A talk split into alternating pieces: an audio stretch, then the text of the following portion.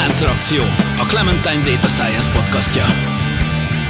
Körmendi György vagyok, fizikusként diplomáztam, aztán adatelemzéssel és gépi tanulással kezdtem foglalkozni. És azt hiszem, ma is így döntenék. Kovács Gyula, Data Science Trainer. Célom az adatelemzési kultúra minél szélesebb körben való elterjesztése. Póli Ferenc, digitális terméktervező, tanácsadó, startupper és podcaster, akiben évtizedek óta harcol a programozó és az újságíró. Szervusztok, kedves hallgatók!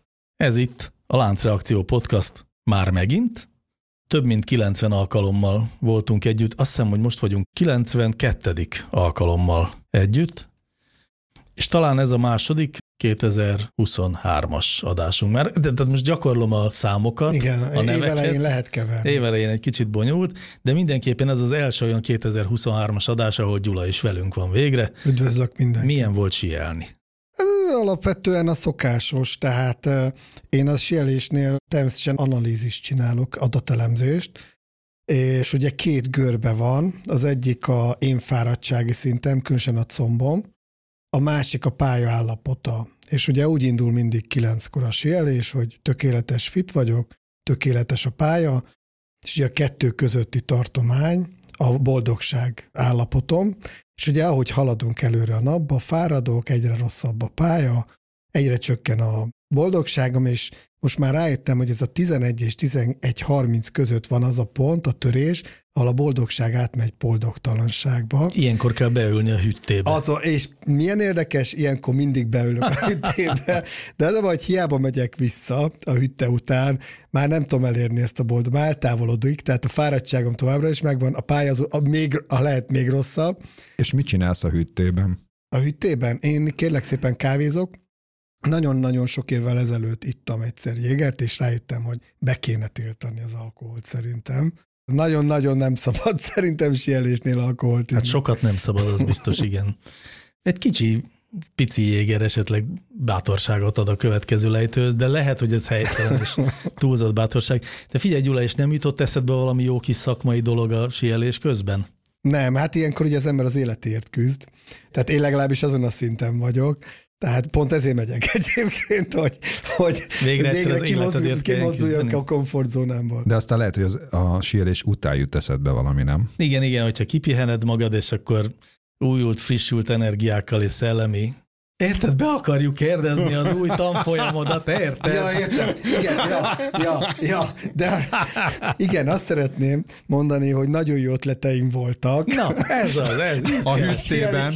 De és a hűtében van a lejtőn. Igen, most, hogy mondjátok, akkor kattant be a második hűtébe, hogy kéne egy új típusú tanfolyamat indítanom. Milyen tanfolyamat? Adatelemzéssel kapcsolatos? Pontosan, ugye tavaly, meg tavaly előtt elindítottam a data literacy tanfolyamaimat, amikre büszke vagyok, meg sikeresek is, és idén is folytatódnak, de szerettem volna egy olyan típusú tanfolyamot is készíteni, ami haladó adatelemzőknek készül elsődlegesen, tehát akik már évek óta vagy hónapok óta, de inkább azért évek óta, Inkább évek óta. inkább évek óta gyűrik az ipart, és azoknak azt hiszem nem újdonság az, hogy az adatelemzés me- messze nem annyira könnyű, mint ahogy az első néhány hétben tűnik egy ilyen Python vagy Data Science tanfolyamban. Azért vannak ennek mélységei, és három dolgot emeltem ki ezek közül a probléma halmazok közül. Az egyik a túltanulás, túltanítás modelleknek, bár sokan úgy gondolják, hogy ilyen hibába soha nem esnek, a tapasztalatom az, hogy szinte mindannyian beleesünk elő vagy utóbb. A másik a feature selection, feature importance, a változókat hogyan tudjuk sorba rendezni fontosságok szerint. Ez, ez, ezt általában kivégezzük, mert vannak erre kész függvények a Pythonban, holott ez azért jóval komolyabb területe a data science-nek, mint hogy egy függvényel kiválasszuk a 30 legfontosabbat és lépünk tovább. Úgyhogy a második erről szól, a harmadik pedig ugye ez a hiperparaméterezés most nagyon megy, de a tapasztalataim azt mutatták, amikor épp a túltanítást vizsgáltam, hogy ezek a szuper paraméterező eljárások végén előálló modell, az pont már egy túltanított modell, és azt szeretném bemutatni a tréningen, hogy hogy tudjuk ezt elkerülni, hogy tudunk jól használni ilyen algoritmusokat. No, és akkor ez erre, mit tudom én, én is mehetnék, csak föl kell menni a weboldalra. Milyen Pontosan. Web, milyen weboldal? Ugye van ez a Kovács Gyula coach.hu, és ott lehet eh, jelentkezni, de a LinkedIn-en is hirdettem, ott is lehet, de aki rám ír a LinkedIn-en, bármit kérdezhet, válaszolok. Cím alapján egy kicsit olyan, mint hogyha Kovács Gyulákat kócsolnál. Tehát bárki, aki Kovács Gyula, az jelentkezhet kócsolásra. Igen, de, De nem- de azoknak de most elárulom, van, nem? Nem, az, azt találtam ki, hogy aki a regisztrációnál beírja, hogy láncreakció, van egy megjegyzés rovat, az 10% kedvezményt kap. Ó, Hát ez nagyszerű. ez, már ezért megértem, ha összegyűlünk. És ráadásul még csak most kezdődik az, amikor... Amúgy is javasoljuk az összes hallgatónak, hogy mindenhova írja fel, hogy láncreakció, piszoárok fölé, Igen, falakra fújja fel. Nagyon jó, akkor tehát ezzel meg is voltunk a mai meglepetés kérdése, hiszen Gyulának nagy meglepetés volt, hogy a új tréningjeiről szeretnénk őt faggatni. Viszont a mai tervünk meg az, hogy hát egy ilyen nagy elemző rátekintés a 2022-re és 2023-ra egyaránt, ehhez szoktuk használni a State of AI weboldalt, ami hát ugye stateoff.ai. arról van szó, hogy a láncreakció kollektívája minden évben tradicionálisan előveszi ezt a State of AI riportot. Tehát immár át- másodszor. Igen, immár másodszor. és ezen átrágjuk magunkat, Igen. és ez egy rendkívül vaskos, fajsúlyos anyag. Gondolkodtam is rajta, hogy va- vajon mennyi munkanap mehet erre rá, mert szerintem rengeteg. 114 slide az idei prezentáció, de ez ilyen sűrűn telélt ol- oldalakat kell elképzelni többnyire. Tehát egy slide az általában egy kutatásról, egy témakörről, egy komplett összefoglaló, és mindenféle hivatkozásokkal, hogy még mit kell hozzá elolvasni, hogy így értsd vagy felfogd. Igen, és ez két venture capital, tehát ilyen kockázati befektető. Tényleg egyébként ezek azok? Hát az egyikük, igen, akit Nathan Benaiknak hívnak, ő az Air Street Capitalnek az egyik, nem is tudom, dolgozója? Vagy alapítója talán inkább.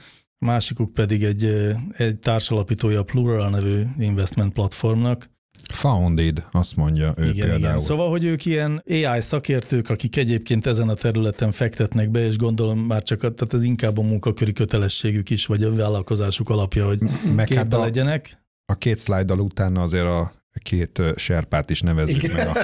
A Ottman Szebuchot és Nitásan Recskumárt, aki, aki szerintem a valószínűleg érdemi, érdemi melót végezték, igen. Igen, ez könnyen lehet. Ők PhD studentek mind a ketten, sőt a studentet akár diáknak is mondhatom, de semmiképpen, vagy student, vagy diák legyen, ezt javaslom magamnak. Szóval, hogy igen, ők csinálják minden évben ezt az igen nagy melót, és azt szoktuk mi átnézni, és aztán kiszemezgetni belőle azokat a megállapításosokat, amik felkeltik a figyelmünket. Melyek voltak ezek, Gyuri? Hát rengeteg sok volt. Eleve ők ugye most már ilyen, talán 2017 vagy 18 óta csinálják Ez az ötödik meg. év. és ö, vannak nekik már ilyen konvencióik, meg hagyományaik. Például az, hogy ők mindig jósolnak bátran, és utána viszont még bátrabban szembesítik magukat a tavalyi előző éves jóslataikkal, és akkor ottan meg is állapítják, hogy az beteljesült az a jóslat, vagy nem. Ez rendkívül szép és előretekintő dolog a részükről szerintem, mert hiány van erre a mi szakmánkban is, hogy valaki szembenézzen a mindenféle agymenésével, amit jósolgat. Egyébként erről jut eszembe, hogy ezt meg nekünk is meg kell tennünk. Vissza kéne hallgatni a tavaly ilyenkor elkövetett jóslatainkat, mert azt hiszem, hogy tettünk egy-kettőt, ugye? Igen, de ó, régen volt az már. Ah, mindegy, szerintem, szerintem ez, egy, ez egy követendő hagyomány, úgyhogy majd mi is megpróbáljuk ezt visszahallgatni és visszamondani, hogy hú, de mennyire igazunk volt, vagy nem. Ja, és ráadásul ezek ilyen elég megfogható állítások többnyire. Tehát, hogy az ő nekik az eredendő érdeklődésük miatt ez részben technikai, technológiai, részben pedig kimondottan ilyen üzleti, tehát ilyen startup szénának a változásaira, fejlődésre, trendekre utaló elég konkrét jóslatok, mint például az, hogy az ASML cégnek eléri a piaci kapitalizáció az 500 milliárd dollárt. És aztán kiderült, hogy ez nem. És aztán ez nem, nem tehát nem ezzel szembesíteni tudták magukat. Ez ugye egyébként október legelején készül, akkor publikálták, tehát október harmadikai adat van benne 165 milliárd dollárra. Még nem érte el, de ez szerintem ennek könnyen lehet, hogy itt egyéb faktorok is, mint ami a világban zajló különböző válságok, meg gazdasági problémák, meg egyebek is befolyásolják ezt erősen, úgyhogy lehet, hogy ők erről nem tehetnek, amik itt a 2022-ben zajlottak a világban. Egyébként nekem azért is tetszik, hogy mm, ott van zöld el piros, hogy mi az, ami bejött meg, mi az, ami nem. Mert egy kicsit talán ezt megerősíti az olvasókban, hogy az, hogy jóslunk, és nem jön be, az nem probléma. Tehát nincs olyan, hogy valaki egy év elején mond tíz jóslást, és akkor, ha nem találja el mind a tizet, akkor elő kell venni, hogy te milyen szakember vagy. Hát törvényszerűen nem lehet megmondani, hogy mi fog történni. Különben elég szomorú lenne, hogyha pontosan tudnánk, hogy mi fog történni akár egy évvel ezelőtt is. Nem, ez, tök, ez játék valahol, bár lehet, hogyha ő most erre tette fel az összes pénzét, akkor nem tud őszintén mosolyogni, de ezek a, olyan értelemben azért fontosak, hogy hogy egy adott pillanatban szakértők mit éreznek, és egy év múlva ebből mi realizálódik, ez is egy nagyon érdekes tanulság számunkra. Én jobban örülök, hogyha egy ilyet látok, mintha mind zöld lenne. Tehát az nekem valahol hiteltelen lenne, Nyilván. hogy hát akkor olyanokat jósolt meg, ami, ami tényleg nem volt nagy kunst. Mit szólnátok hozzá, hogyha azt a négy alaptémát megemlítenénk, amik ők a 2022-es riportjukban jelentősen kiemeltek, vagy ilyen alaptémákként kezeltek. Ez nekem nagyon izgalmas, meg ad is egyfajta keretet annak, amiről beszélünk. És pedig? Ez a négy az volt, hogy az első, hogy, a, hogy az új független kutatólaboratóriumok nagyon hamar open source-ba tolják azokat az új felfedezéseket vagy eredményeket, amit az ilyen zárt nagy fejlesztő laboratóriumok fedeznek fel. Szóval, hogy nagyon hamar kikerülnek open source-ba az új eredmények magyarul, és gyorsan összefoglalva. Ez volt az első. A második, hogy a... Ezt majd elmagyarázom, hogy ez miért Erről érdekes, majd később mert, beszélünk, igen. Uh-huh. Bár szerintem a többiről is, a, a, ugye a biztonság egy nagyon fontos tényezővé vált az EMI kutatások során. Háromszor annyi kutató dolgozik ezen, vagy kut, dolgozott 2022-ben, mint egy évvel korábban. Aztán ami nagyon érdekes szerintem, hogy a, hogy a Kína és az Egyesült Államok AI kutatásában egy ilyen irgalmatlan nagy eltérés vagy gap kezd megmutatkozni. Uh-huh. Kínában négy és félszer annyi cikk jelenik meg ebben a témában, mint amerikai intézményeknél 2010 óta, és ez, tehát most már valami olyasmi számot is látok, hogy az USA, India, Egyesült Királyság, Németország együttes teljesítménye ezen a téren annyi, mint Kínáé. Ha belemegyünk, akkor egy kicsit majd azért itt ellenkezem. Mindenképp, de hogy azért ez tehát ez, ez nyilván egy számszerű eredmény, és egyáltalán nem biztos, hogy tartalmilag is ez fedi a valóságot, de mindenképpen a szokásos kínai módszert látjuk, hogy, hogy a mennyiség segítségével próbálják a minőséget felül teljesíteni. És végül, ami egy szintén egy nagyon érdekes dolog, hogy, a, hogy az ilyen AI alapú tudományos kutatás egyre több nagy áttörést ér el, uh-huh. miközben viszont egyre inkább kiderül az is, hogy itt azért itt még ilyen fő, tehát ilyen nagy, nagy metodológiai problémák vannak, mint, a, mint az adatszivárgás, meg, meg, meg gondolom a bias, tehát az elfogultság, meg ilyesmi. Szóval, hogy ugyan lehet AI alapú kutatással nagy eredményeket elérni, de másfelől egyre jobban figyelni kell arra is, hogy ez teljes tévútra is tud vezetni egy ilyen uh-huh. megközelítés. Hát közül, körülbelül ezeket tartották a legfontosabb irányoknak ezek a kutatók, és akkor most bele is mehetünk uh-huh. szerintem az egyes területekbe.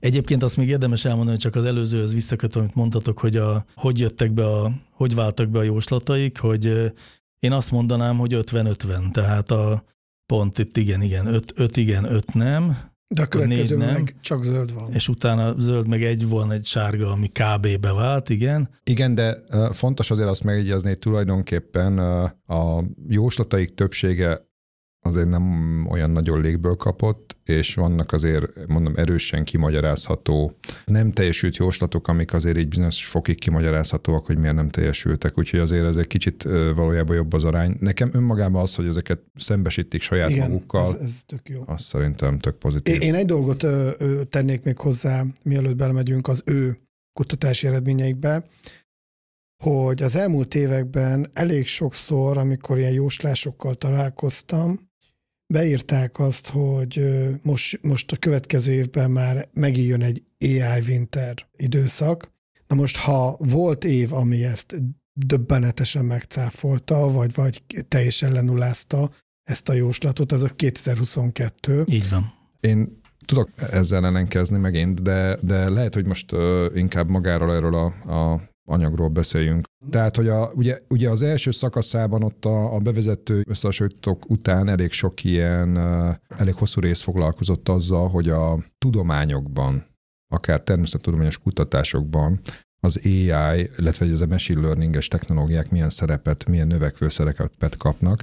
Tehát gyakorlatilag mára ott tartunk, hogy ha azt mondom, hogy cikkeket írnak ezek a gépi algoritmusok, az egy kicsit félrevezető, de minden esetre a kutatásnak valami olyan típusú érdemi részét végzik el ezek a, az algoritmusok, amire korábban nem volt példa, talán így lehetne ezt mondani, és akkor ezek belementek konkrétumokba is, például ugye a fehérje tervezés, az a terület, az a tágabb terület, ahol óriási jelentősége van, és ugye ott számos alkalmazás van a gyógyszeripar, meg egyéb alkalmazásoktól kezdve. Én egyet ragadok ki, ez a, amiről részletesebben foglalkoztak, ez a műanyagbontó enzim, konkrétan a PET, a polietilén lebontása kapcsolatos enzim, alkottak itt nagyokat, és hogy tényleg ez látszik, hogy ugye onnan indult, hogy volt ez az AlphaFold, még amikor 2017-ben, amikor ugye a protein térszerkezetet elkezdték tudni tényleg ilyen nagyon rutinszerűen meghatározni, és akkor ez ugye folytatódott abba, hogy a különböző nagy projektekbe, tehát amik ugye a proteómát, mondjuk a humán protein adatbázist, egyebeket így leírnak, azokat gyakorlatilag kiterjedten nagyon sok fehérjének a térszerkezetét, sőt tulajdonképpen ilyen hát most már mint a humán genom ugye annak idején. Tehát ugye most a, ugye van a genom, ami, ami ugye alapvetően a DNS, az örökítőanyag és akkor utána ez ugye a fehér, tehát a kifejeződés után, átírodás után ezekből lesznek fehérjék. Na most, ami a, a biológiában egy ilyen nagyon megoldatlan, de alapvető központi probléma volt az elmúlt évtizedekben, az a fehérjéknek a térszerkezete. Illetve hát ezt rész, részben tudták különböző technológiákkal ugye feltérképezni, de csak bizonyos fehérjék esetén és bizonyos esetekben. Tehát ez általában abszolút nem volt megoldva és azt tudták már régen is, tehát amikor én még ilyen gyakorlatokkal jártam, akkor ott már beszéltek erről, hogy hát tulajdonképpen itt a, a számítási kapacitások azok jelentősen korlátozzák, hogy igazából ki tudják számolni, hogy, hogy egy, egy, egy ilyen nagyobb, húsosabb fehérjének igazából milyen a térszerkezete, Ja, és miért érdekes a térszerkezet? Bocsánat, még ez egy mondat. Azért, mert alapvetően a fehérjék ugye a legfontosabb szerepük talán élő szervezetekben az, hogy más folyamatokat katalizálnak. Tehát ugye, hogy folyamatosan az anyagcsere folyamatok, egyéb folyamatokban ugye, ugye katalizátor szerepet végeznek, tehát fel tudják gyorsítani adott körülmények között annak a, a reakciónak, a kémiai reakciónak a, a sebességét jelentősen, tehát több nagyságrenddel, és ezek a fehérjék ezt a katalitikus hatást szemben mondjuk ilyen egyszerűbb katalizátorokkal, mondjuk amit kémia órán még emlékszünk, ezt alapvetően a térszerkezetükkel érik el. Tehát, hogy olyan speciális formájúak ezek a fehérjék, hogy ottan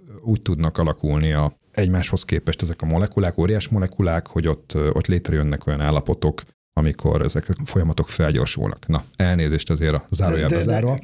Köszönöm. Köszönöm. Tehát komolyan eddig fogalmam nem volt hogy DNS-ből lesz a fehérje, fehérje, miért fontos a térszerkezete, komolyan nem tudtam. Most azért a gimis biológia tanárod egy kicsit a karjába dől halkam. Nem fog, nem fog. Ő mindig tudta rólam, hogy puskázok. Jó, tehát tehát, tehát ezért érdekes, ezért ez egy központi, tehát egy ilyen tényleg ilyen szentgrál jellegű ö, dolog, tehát hogyha ha ismerjük a fehérjét térszerkezetét, és azon keresztül azt, hogy azok mire képesek, tehát tulajdonképpen a fehérjének a funkcióját a térszerkezetéből származik, gyakorlatilag nagyon leegyszerűsítve. És hogyha ezt tudjuk, a térszerkezetét, akkor tudjuk azt, hogy mire lesz jó, vagy hogyha megfordítom, hogyha egy bizonyos célra, tehát mondjuk adott esetben a polietilén bontásra akarok valamilyen fehérjét, akkor arra lehet egy elképzelésem, azt hogyan tudom előállítani, és akkor utána azt megkonstruálnom azt a, azt a szerkezetet. Hát ezt elvben ezt eddig is el tudtuk képzelni, csak objektív akadályok voltak, hogy ezt elérjük, viszont úgy tűnik, hogy ebbe az irányba óriási lépés van ezekkel a képítanuló technológiákkal. Egyetlen egy dolgot kérdezhetek, hogy itt előbb még ilyen PET témá volt. Ez most hogy kapcsolódik a kettő? Hát, hogy csináltak egy olyan enzimet ennek a technológiának uh-huh. a segítségével, valahol Austinban, Ami jól lebontja- emlékszem, ami le tudja bontani a PET palackot, igen. Az, Aha. igen, az enzim az ugye egy fehérje, sőt, Aha. tudod, elég általános szavunk rá. Éppen az, Na, amikor... ez itt- hiányzott. Igen. Enzim az egy Ez egy fehérje. lépés, igen, igen. Uh, én, nekem erről egy gondolatom volt, és uh, úgy általában erről nem nagyon szoktunk beszélni, hogy nagyon sok cikk van arról, hogy a AI veszélyei. Tehát, hogy átveszik a hatalmat, ugye ezek a blöd skifik. Igen. És nagyon keveset írunk arról, hogy az AI tökéletesen alkalmas lehet arra, hogy minden, amit elrontottunk, technológia, ipari forradalom, azt kijavítják. Tehát környezetszennyezésbe, egy csomó dologban lehet, hogy az AI fogja megoldani az emberiség problémáit. Igen, bár azt hiszem, hogy amikor a, a PET kajáló enzimekről hallunk, akkor biztos, hogy mindjárt felmerül az is, hogy mi lesz, ha az egyszer elszabadul egy Na, egyébként kínai laboratóriumból, és Tök jó. körülöttünk a Tök jó, félváros. Feri, azt hittem, hogy eredeti gondolatot fogok ezzel megfogalmazni, de nem. Tehát, hogy pont az a vicces, ugye, hogy a, kialak, tehát a műanyagokat ugye nagyon nagy részt azért használjuk, mert egyrészt ugye könnyen, gyorsan, olcsón előállítjuk.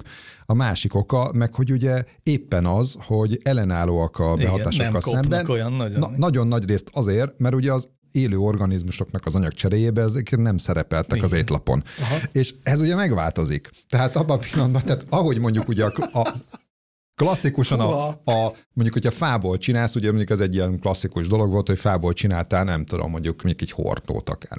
Akkor ott mindenféle technológiák vannak arra, hogy kiégeted, meg nem tudom, hogy, hogy alkalmatlanná tedd legalább a felületét arra, hogy a bacikottan kajáljanak. Igen. És akkor is csak egy pár évig tudod használni. És akkor ugye a műanyagok azok meg azért jók és rosszak egyszerre, ugye, mert ez a áldás és, és, Átok. és, és, átok a, a kettő, hogy itt vannak ezek a, a palackok itt az asztalunkon, és éppen iszunk belőle vizet, tehát tökéletes arra, hogy a steril állapotba tartsa ezt a vizet évekig, és amikor kibontjuk, akkor megisszuk, és akkor utána kidobjuk a szemét dombra, és utána Bizony. meg az óceánokon fog hányódni.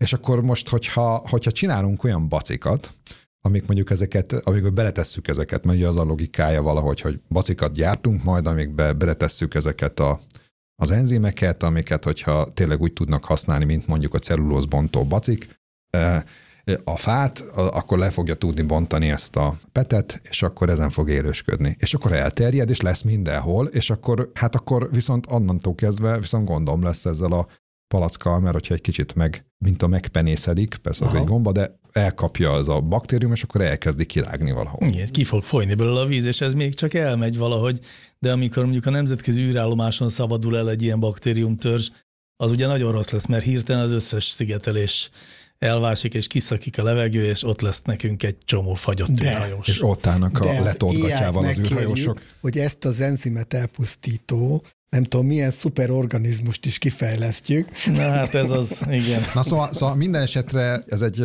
messze vezető téma, de most egyelőre az a legnagyobb problémánk, hogy ugye tele van a világ a föld szeméttel, és most igazából azt a problémát akarjuk megoldani. Pontosan. Tehát egy ugye gombóc egy Ugye, ugye egyetlen, egyetlen problémának a, a megoldása utána számos más problémát fog majd eredményezni valószínűleg. Jó, hát ez egy szájt volt idáig, srácok. Igen, figyeljetek, Jó, már 114-ből. 113 van hátra. De, de, de, de mielőtt még elkapcsolnak a, a közönségnek mondom, hogy nem az összes fogjuk végig domá- domálni, kb. Nem, tized, tehát- tehát kitartás. Hát ugye sokat írtak, nyilván a a másik nagy topik az a nagy nyelvi modellek voltak. Ugye a tavalyi évnek a, a legnagyobb, meg hát az elmúlt egy-két-három évnek talán a legnagyobb ö, nagy közönséget is érdeklő ügyei azok itt a nagy nyelvi modellek környékén történtek. Ugye ez a, mi is sokat beszéltünk ezek különböző GPT, meg egyéb transformer modellekről. Ezeket ugye elkezdték mindenféle, tehát ilyen multimodális funkciókra használgatni, Hát itt már aztán bele lehet menni ilyen, ilyen szakmai mélységekbe, hogy például, például olyan típusú elemi problémák voltak már ezekkel, hogy például nem lehetett rendesen benchmarkolni. Ugye az akadémiában, aki ilyen, ilyeneket csinál, meg fejleszt, az imád benchmarkolni, tehát csinálok egy új algoritmust, akkor valamilyen benchmarkon összehasonlítom korábbiakkal. Csak hogy azt lehetett látni ezeknél, ezek a benchmarkok iszonyatosan gyorsan elavultak, magyarul baromi gyorsan fejlődtek ezek a modellek, és ezért aztán egy benchmarkon csak néhány kiértékelés született, ami mindig rossz, mert akkor nem lehet mi az rendesen hasonlítani. Tehát az, Mhm. hogyha csak három-négy másik modell van, amihez hasonlítunk, az, az nem annyira jó. Viszont, mert hogy ezeket marha gyorsan meg tudták csinálni már, tehát hogy elérték, a, a, annyira jók lettek benne, hogy akkor onnantól kezdve azt a benchmarkot már kevésbé használják. Tehát a benchmark az mindig egy mérföldkő ugye a tudománynak a, a fejlődésében, mert ott először egy ilyen távoli, ilyen homályos, homályos elérendő pontnak számít, és akkor még nagyon gyengék a teljesítmények azon a benchmarkon, aztán utána meg elérik, vagy lassan közelednek, és akkor egyre jobbak lesznek. Csak most meg a tempó annyira gyors, hogy így hopp, már is hagytuk. Tehát, hogy már tulajdonképpen már nem mér semmit, vagy nem mér elég jól. És ezért például csinált itt a Vécsi Egyetemen csináltak egy olyan meta benchmarkot, hogy én hívjam, ez egy big-nek hívják egyébként, ami 204 másik benchmarkot összegez, és akkor ezek között van olyan, ami még nagyon messze, meg van, amit már lehagytunk, és akkor így ezekből a 204-ből így összejön valami olyasmi, amiből aztán a, ezeket a, a legjobb modelleket is jól lehet még egyelőre értékelni, mert még mindig nem teljesítenek túl jól a legtöbben. És ez az ilyen General AI irányába való benchmarking? Tehát úgy értsem ezt, hogy az sok különböző benchmark, amit összegez, az mindegy egy részterületnek a Hát még a tesztje, vagy talán nem, ez, ez kimondottan ezeknek a nagy nyelvi modelleknek Aha, a, a teljesítő képességet méri. De még azért azt, hogy ezek mennyire tudnak sakkozni, azért ezek még nincsen benne, szerintem. Ha már ilyen nyelvi modellekről beszélünk, engem egy másik oldal döbbentett meg, ami arról szól, hogy matek feladatot is meg tudnak csinálni ezek a nyelvi modellek. Igen. Ugye e, itt nem arról van szó, hogy fejlesztettünk egy algoritmust, ami összeadni tud, meg kivonni, hanem ezek általános nyelvi modellek, amit nem tudom, a szép irodalomból, meg nem tudom, a korpuszok miből jönnek, és akkor beadtak nem is akármilyen feladatot, ha jól láttam, olimpiai, matematikai, olimpiai igen, feladatot, igen, és olyat, na most aki kömálozott idézőjelbe gimnazista korában azt tudja, hogy, hogy ilyen olimpiai feladatot, aki meg tud oldani, az nem gyenge készülünk a chat GPT-vel külön egy podcastra, úgyhogy lehet, hogy most nem lőném el az összes patront ezzel kapcsolatban, de magam is végeztem kutatásokat ezen a területen. Fantasztikus. Ez jó hír, akkor majd erről beszélünk itt következő alkalommal, viszont egy lábjegyzetet engedjetek meg az ifjú hallgatóknak, a kömál az a középiskolai matematikai lapok című időszakos kiadvány volt, és mindenki, Havi. aki matekkal foglalkozott, annak ebből kellett a okosságot. És mennyire, mennyire én is ezen a, ezen a úton jártam, Gyula, konkrétan kömál feladatot is próbáltam vele. Komolyan? Aha, tegnap. Fú. Na, ezt ne Ezek szerint van még most is kömal? Persze. Ahogyne. Ó, akkor, ha jól értem, a következő adásban elmondod, mi történt. El. Szuper. Hú, hát akkor de most menjünk tovább. Igazi Menj, menjünk tovább, mert még rengeteg minden van előttünk. Menjünk tovább. Tehát azt mondja, hogy az elelemek, tehát ezek a nagy nyelvi modelleknek van egy olyan érdekes tulajdonság, amit most már megfogalmaztak, és neve is van, és én nem tudtam, ezért most megosztom a hallgatókkal is, ez az emergencia kifejezés. Igen, ez egy szép amelyik, magyar amelyik névnek azt, tűnik egyébként. Igen, majdnem. Tehát ilyen Szabó Magdás mondhatni, igen. akinek vannak ilyen áthalásai. Tehát, hogy, a, hogy azt tudják ezek az elemek, hogy egyes képességek véletlenszerűen, ugrásszerűen tudnak javulni. Tehát magyarul ilyen try and fail alapon csinálják, és hogy így egyszer csak, mert, mert más képességek azok ilyen skála törvényeket követnek, tehát hogyha nagyobb modellt csinálok, meg hogyha több adatot teszek bele, akkor így javulnak valamilyen skála mentén. És akkor azt úgy oké, az nem lep meg senkit. De hogy vannak olyan képességek, amik viszont ilyen, ez az emergencia fedi le ezt le, hogy ö, ugrásszerűen meg tudnak javulni. Kicsit tényleg ilyen véletlenszerűen, vagy váratlanul inkább úgy mondanám, nem véletlenszerűen, hanem Igen. hogy nem számít erre a kutató. Jó, aztán amit itt a Feri már előrejelzett, az már egy kicsit átvezet bennünket az alkalmazásokhoz, hogy ugye a beszélnek, vagy, vagy elemzik ezt, és ezt már én is elsütöttem egy-két prezentációmban azóta, erről beszéltem, hogy beszélnek arról, hogy a megjelenő az elmúlt években nagy áttörést megtestesítő nagy algoritmusok, DALI, vagy az AlphaFold éppen ugye az a fehérje hajtogató algoritmus, vagy a, vagy a GPT. Ugye ezek ugye megjelentek, és ezek valamilyen kutatóintéz, különböző hát OpenAI, Google és egyéb csapatoknak a, a, az eredményei, ezek megjelennek, nagy áttörést mutatnak be egy területen, és akkor a korábban esetleg arra lehetett gondolni, hogy hogyha ezt nem tudja más megközelíteni, akkor ez egy ilyen... Versenyelőnyt fog jelenteni. Ez egy olyan, egy, egy hosszú távon fennálló versenyelőnyt fog jelenteni, és mivel ezek tényleg a gyakorlatban is várhatóan egyre hasznosabbak lesznek, ezért lehet rá olyan üzleti modellt építeni, amin aztán pénzt lehet keresni értelmezhetően hosszú ideig, ahhoz, hogy mondjuk például azokat a befektetéseket visszatermeljék, amiket erre ugye költeni kell, például a számítási kapacitásokban. És az látszik, hogy ez ilyen nem ilyen egyszerű, mert hogy nagyon gyorsan, tehát ebben a három esetben, tehát a DALI és a GPT-3 esetében 14 és 15 hónap, most nem tudom melyik melyik, az AlphaFold esetében pedig 35 hónap alatt előálltak nyilván más csoportok olyan open source és GitHubra publikált algoritmusokkal, amik legalább olyan performanciát, legalább olyan teljesítményre voltak képesek, mint ezek az eredeti modellek. Tehát állati gyorsan megjelenik, és ez, ez most már ez egy tendencia, tehát ezt gyakorlatilag emiatt egy nem olyan nagyon nagy bátorság kijelenteni, hogy ez, ez jellemzi ezt, a, ezt az időszakot, ezt a korszakot, hogy, hogy tulajdonképpen nekem van egy nagy eredményem, azt lepublikálom, majd nyilván ez nekem így szakmailag azért egy nagy elismertséget biztosít, de, de ugyanakkor abban is biztos lehetek, hogy mondjuk nem tudom, másfél év múlva a világ számos részén már tudnak gyakorlatilag tök hasonló dolgokat csinálni, mert le lehet kapni a GitHubról. Most a technikai problémák elsiklanék fölötte, ugye itt volt a lótára múltkor, ugye beszélgettünk erről, hogy azért ezek valójában mekkora számítógépeket, meg számítási kapacitásokat, illetve szaktudást igényelnek, most azon így elsiklanék, de elvben itt magában a, az algoritmusokban magyarul nem lehet az üzleti modellnek, a hosszú távú megterülésnek az alapját beletenni. Én a három ábrából még egy dolgot emelnék ki. Milyen három ábrából? Hát ugye ennek van diagramja, hogy elindult a GPT-3, elindult a DALI, elindult az AlphaFold 1. Majd valahogy beletesszük ezeket a show ez a 34, a 35 és a 36. szlájdja egyébként ennek a és, 114 oldalas PPT-nek. És ugye a GPT-3 a nyelvi modell, és ott van a legnagyobb harc. Tehát a, ha valaki majd megnézi a diagramokat, ott brutális, hogy utána mi történt, tehát ilyen robbanásszerűen jöttek ki az újabb és újabb modellek.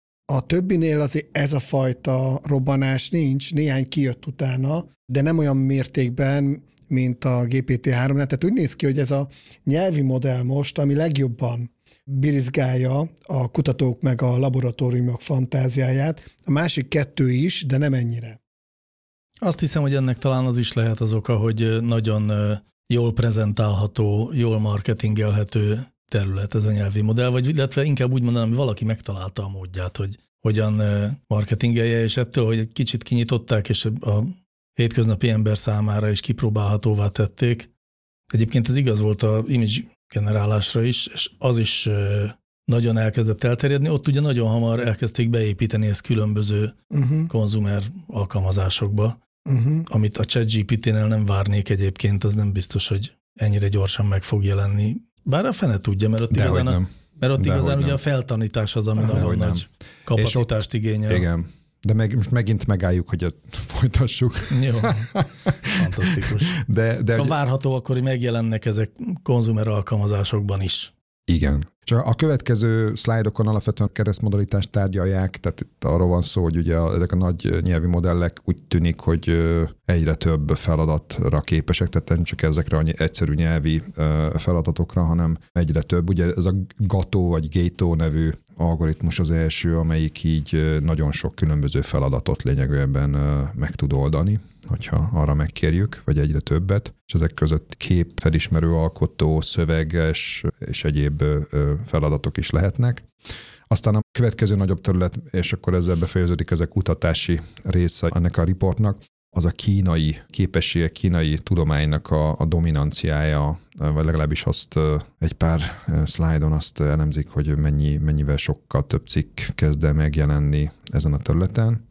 Az látszik a bizonyos számokban, legalábbis őket ide raknak, hogy a Kínának egy eléggé domináns kezd a szerepe lenni, meg a másik, ami egyébként még ennél résznél legalább ennyire engem érdekelt, hogy a, tehát mivel nagyon megnőtt az elmúlt tíz évben a számítás igénye ezeknek, ennek a területnek, ezért az is történt, hogy a korábban akadémiai, tehát egyetemi és egyéb kutató dominanciájú szuperszámítógép kutatások ezen a területen azok igazából most már vállalati dominanciájuk lettek, de nagyon erősen. És az a tíz év alatt, tehát tök jó grafikák vannak, hogy ez hogyan fordult át gyakorlatilag nagyon erősen, már a 90 x százalékban.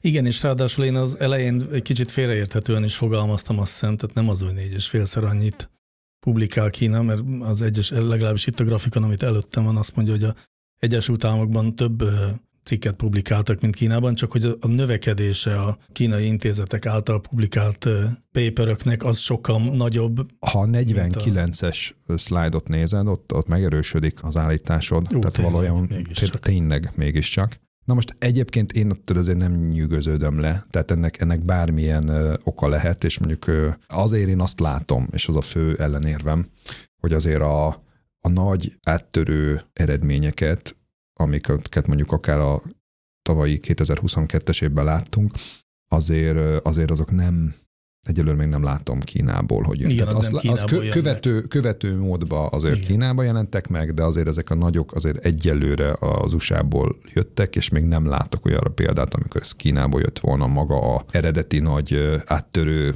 ilyen breaking through, akármilyen technológia. És egyébként ez Európából nem jönnek? Hát Európából se jönnek. Európából Ebből se jönnek. Aha. Nem, nem, nem igazán jellemző. De, egyes-egyes ilyen egyszerűbb, kisebb dolgok, meg azért van, tehát Európa is azért hozzájárul, tehát most tudom, az előbb azt a benchmarkot, amit meséltem, az ugye a Bécsi Egyetemen csinálták. Uh-huh. Tehát azért, azért van itt kontribúció, csak ezekben az igazán nagy dolgokba most úgy látszik, hogy ez, ez megint nagyon elnyúlt és elszaladt. Tehát, hogy most tényleg itt ezeknek a Microsoftnak, Google-nek, nagyon nagyoknak van akkor a cloud számítási kapacitás, hogy ezeket a, nagy, ezeket a modelleket előállítsák. Egy dolgot azért kiemelnék Kína-USA harcban, hogy egy másik diagramon megnéztem, hogy melyikben erősebb a Kína, melyik területen erősebb az USA, és a nagyjából nagyon durván leegyszerűsítve képfeldolgozásban jobban nyomul Kína, ez a NLP text témában pedig az USA, de ha részletesebben nézzük a tematikát,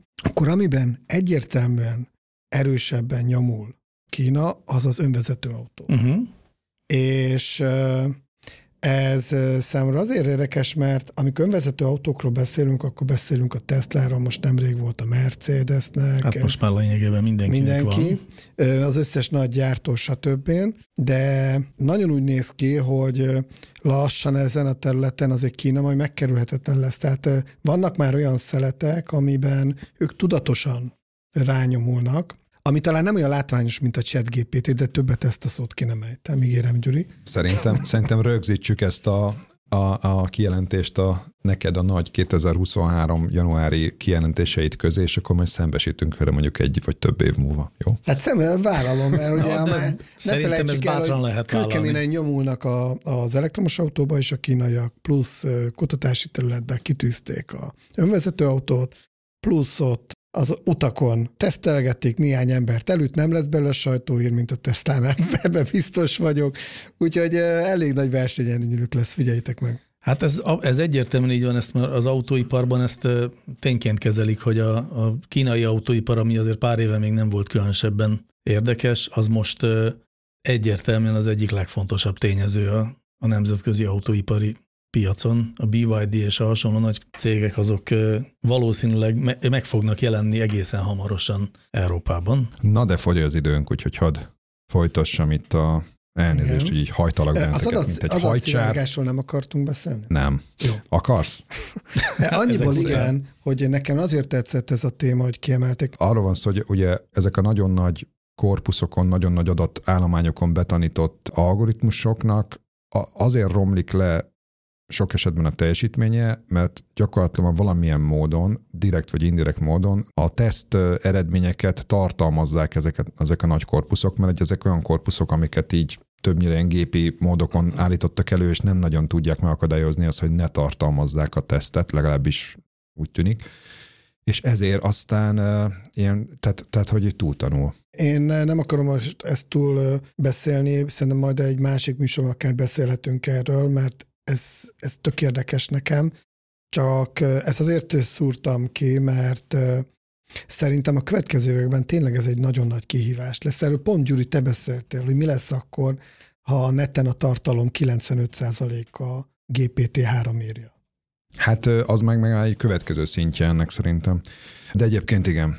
Jó, a, áttérve egy kicsit az üzleti részére az AI-nak, ugye hát itt különböző ilyen tendenciákat néznek ők, tehát hogy példa az egyik az, hogy ugye vannak olyan nagy startupok, vagy, ilyen, vagy most már ilyen erősen unikornisok, amelyek ugye a számítási, speciális számítási struktúrákra, kapacitásokra építik az üzleti modelljüket, ugye Magyarországon is ismert leginkább ezek közül a Sambanova, és hogy ezeknek a teljesítményét hasonlítja az Nvidia-val össze, és hát az látszik, hogy az Nvidia tűnik nyerőnek. Tehát, hogy most itt az Nvidia az nagyobb forgalmat csinál, mondjuk egy évre vetítve, most úgy tűnik, mint amekkora az egész kapitalizációjuk ezeknek a cégeknek, ami ugye elég nagy különbség.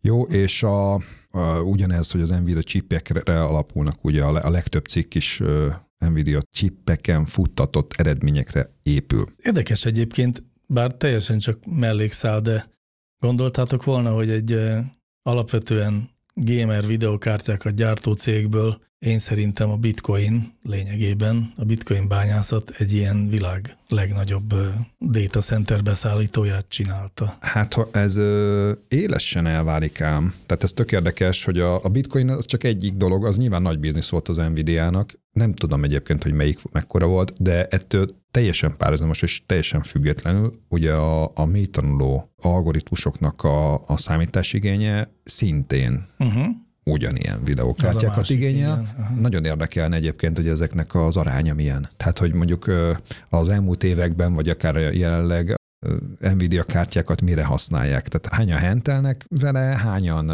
bitcoint bányásznak, és hányan, meg, vagy meg hol, meg mekkora kapacitásokkal futtatnak rajta ilyen nagy elelemeket, meg egyebeket. Akkor csináljunk egy műsort az Nvidia történetéről, ja. szerintem tényleg nagyon sok tanulsággal szolgálhat. Visszatérve ugye a befektetésekre, hát ugye ezeket a, a szerzőket, főleg a, ugye ez a startup meg befektetési része érdekli a témának, ennek megfelelően foglalkoznak is ezzel, és hát megállapítják azt, ami nem olyan nagyon megdöbbentő, hogy azért jelentősen visszaesett. A korábbi években egyébként rendre inkább felfelé ívelő befektetési láz ugye ezekbe a, a startupokba, befektetéseknek az összege jelentős mértékben visszaesett a, a korábbiakhoz Igen. képest. Ez mondjuk nem csak az AI-ra jellemző, hanem De általánosan igaz, így van, így van. Tehát ez különösen összefügg. Nem, nem nagyon megdöbbentő. Majd meglátjuk, hogy ez a továbbiakban hogy fog hátozni. Ami nekem egy nagyon döbbenetes info volt, az, hogy több mint 300, nem is tudom a pontos számot, csak az USA-ban 292 AI unikornist azonosítanak. Azt ami az ugye egy milliárd kapitalizáció fölötti, és ami még döbbenetesebb volt, hogy a, ez ugye a 73-as slide, a egyesített értékelésük, tehát a, a kapitalizációk az 4,6 trillió dollár. Tehát 4600 milliárd dollár, igen, igen. Jó mondom. De vagy tulajdonképpen az is mindegy, ha egy nullával több vagy kevesebb, mert hát, az akkor is az, az, az én, nagyon sok. Én nem szeretek ezzel tévedni, de ekkora. És Ebben egyébként azért, azért nagyon-nagyon domináns az USA, és a Kína is csak úgy, úgy messze követi, és a, a többiek azok meg messze-messze távol. Tehát itt látszik. Na most ez persze egyébként az, ezeknek az AI startupoknak, meg akármilyen startupoknak az, a, az aktuális értékeltsége azért egy nagyon érzékeny téma. Azt gondolom, hogy ez legalább olyan büdös terület így pénzügyi befektetésileg, mint egyébként a bitcoin biznisz, tehát én nem is mennék tovább, de... Egyetértek, de egyfajta trendet azért mutat, tehát emiatt igen, érdemes talán igen, rákukkantani. Igen, igen, Egyébként az országok listája tök érdekes, ezt, ezt uh, nyilván USA, Kína, de utána jön az Egyesült Királyság. Egyébként az Egyesült, ez nem véletlen, tehát az Egyesült Királyság mindig is ez a, ez a nagyon-nagyon magas minőségű laboratóriumoknak a helye, autógyártástól kezdve repülőgép, tehát sok minden területen, de a negyedik az Izrael.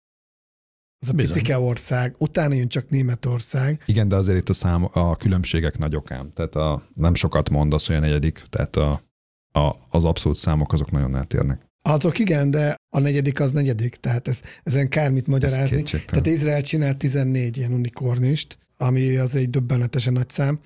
Ahhoz képest, hogy mekkora ez az ország. Hát jó, érted, ha a céliparba hasonlítanánk őket össze, akkor meg azért Izrael nem lenne ott az első egy milliárdban, vagy nem tudom, tehát sehol. Persze, de igen, hát Izraelnek ez a alapvető stratégiája, a techben való brillírozás. Foglalkozik még egy külön rész itt a védelmi fejlesztésekkel, tehát a különböző katonai fejlesztésekkel, és itt egyetlen dolgot emelnék ki, ami érdekes, akár ilyen, ilyen startup értelemben is, bár azt hiszem, hogy önmagában talán nem startup, de a fejlesztés az mindenképpen említést érdemel.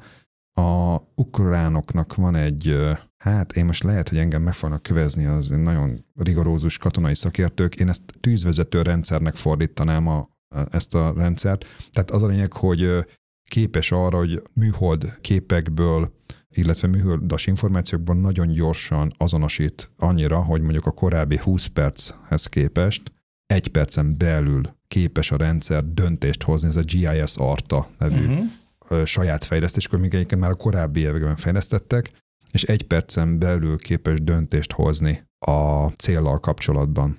Ez most a részleteit nem tudom, de ezt is ide sorolták mert hogy nagyon sok gondom, nagyon sok komponensében ez AI-jal támogatott ez Igen, a technológia. minden bizonyal. Na, ez egy nagyon érdekes dolog.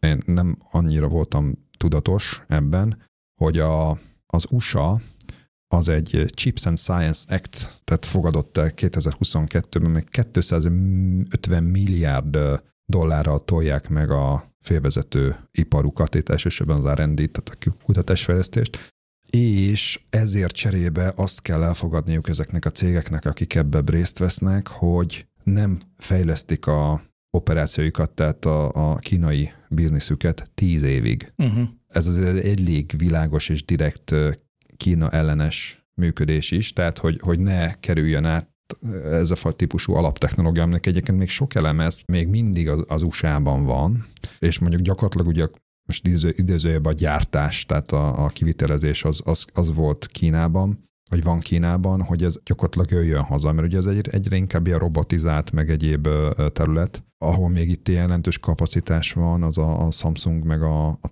TSMC, ami a tajvani nagy multi hm. ezen a területen, hogy azokkal majd mi lesz, tehát őket is gondolom ezzel valamilyen szinten bevonják, de úgy, hogy ezt az USA-ban kell végezni ezeket a tevékenységeket. Én is valami ilyesmit olvastam, hogy a tajvani cégek most kezdenek Amerikában képíteni gyártókapacitást. Lehet, hogy pont ilyen ösztönzők hatására. És, és ugyanez, hogy, a, hogy gyakorlatilag az Nvidia meg az AMD chippektől is próbálják valamilyen módon elvágni a, a kínai technológiai gianteket, a Baidut, meg a Tencentet, meg a többieket Úgyhogy ez, ez egy érdekes kérdés lesz, hogy ezt meg lehet-e csinálni 2023-ban, meg ezekben az években, hogy, hogy ilyen módon elzárni a, a kínai céget, és így, ilyen módon megakadályozni azt, hogy, hogy ott a, ez a mesterséges intelligencia fejlesztés, ez gyakorlatilag dominálja a világot. Hát megakadályozni nyilván nem, de lassítani gondolom lehet, és ez is valószínűleg a stratégia lényege. Hát, hát az, hogy ez mennyire effektív igazából Igen, az a kérdés. Ez a kérdés. Na és elértem a századik szlájdjához ennek a prezentációjának, itt majd gyorsan átlapozza több mindent, és itt van egy olyan tartalom, amit viszont majd a következő podcastra hagyunk, mert ez a Reinforcement Learning from Human Feedback, ennek majd köze lesz annak a témájához. Úgyhogy ezt majd ott hivatkozom, és ott mondom el. És ha jól látom, akkor Pythonban készült az a diagram. tehát egyébként itt össze, tehát látszik, hogy ők nem ilyen nagy Big Four tanácsadók, akik egy külön grafikussal csinál. Mindenféle volt itt Excel tábla, minden. Tehát e, ilyen értelemben nem, nem profinak tűnő anyag, szakmailag baromira erős, de itt erre még ráférne egy grafikus. Igen, és akkor a, a leges legvégén pedig egy szlájdon pedig megfogalmazzák a, a várakozásaikat a, a jövő évvel, illetve az idei évvel kapcsolatban. Szintén nagyon konkrétak, de most talán nem mennék bele, mert egyenként is ki kéne, vagy értelmezni kéne ezeket a várakozásokat, de mindenképpen nagyon számon kérhetőnek néznek ki, tehát jövőre ilyenkor majd ugyanitt veletek. Egyet kiemelnék belőle csak azért, mert ez nekem is egy bizonyos értelme új információ, hogy ugye a 2022 az alapvetően a GPT-3-ról és a transformerekről szólt, és ehhez képest ugye van egy másik ilyen megközelítésű nyelvi modell, a SOTA, vagy az a State of the Art Language Model, ami egyébként egy csomó paraméterében vagy csomó képességében meghaladja a GPT-3-at, csak az nem egy ilyen annyira reklámozott dolog, és itt egyébként azt jósolják, hogy tízszer akkora adatponton fogják a sotát trénelni, mint a csincsillát. Igen, a csincsilával kapcsolatban is voltak érdekes információk ebben a PPT-ben, de aki majd megnézi, az látja, de most... Aki ennél bővebben akar tájékozódni, mint amit mi most így kicsipegettünk ebből a szép nagy tanulmányból, annak belinkeljük természetesen az adásnaplóba ezt az oldalt, és ezt a tanulmányt, vagy prezentációt, de minden esetre annyi biztos, hogy nekünk ez tűnt fontosnak ebből a szép nagy halomból. Hogy amit itt a podcastba bele tudtunk gyömöszölni. Így van. Köszönjük szépen a figyelmet. Jövő héten újra megpróbáljuk.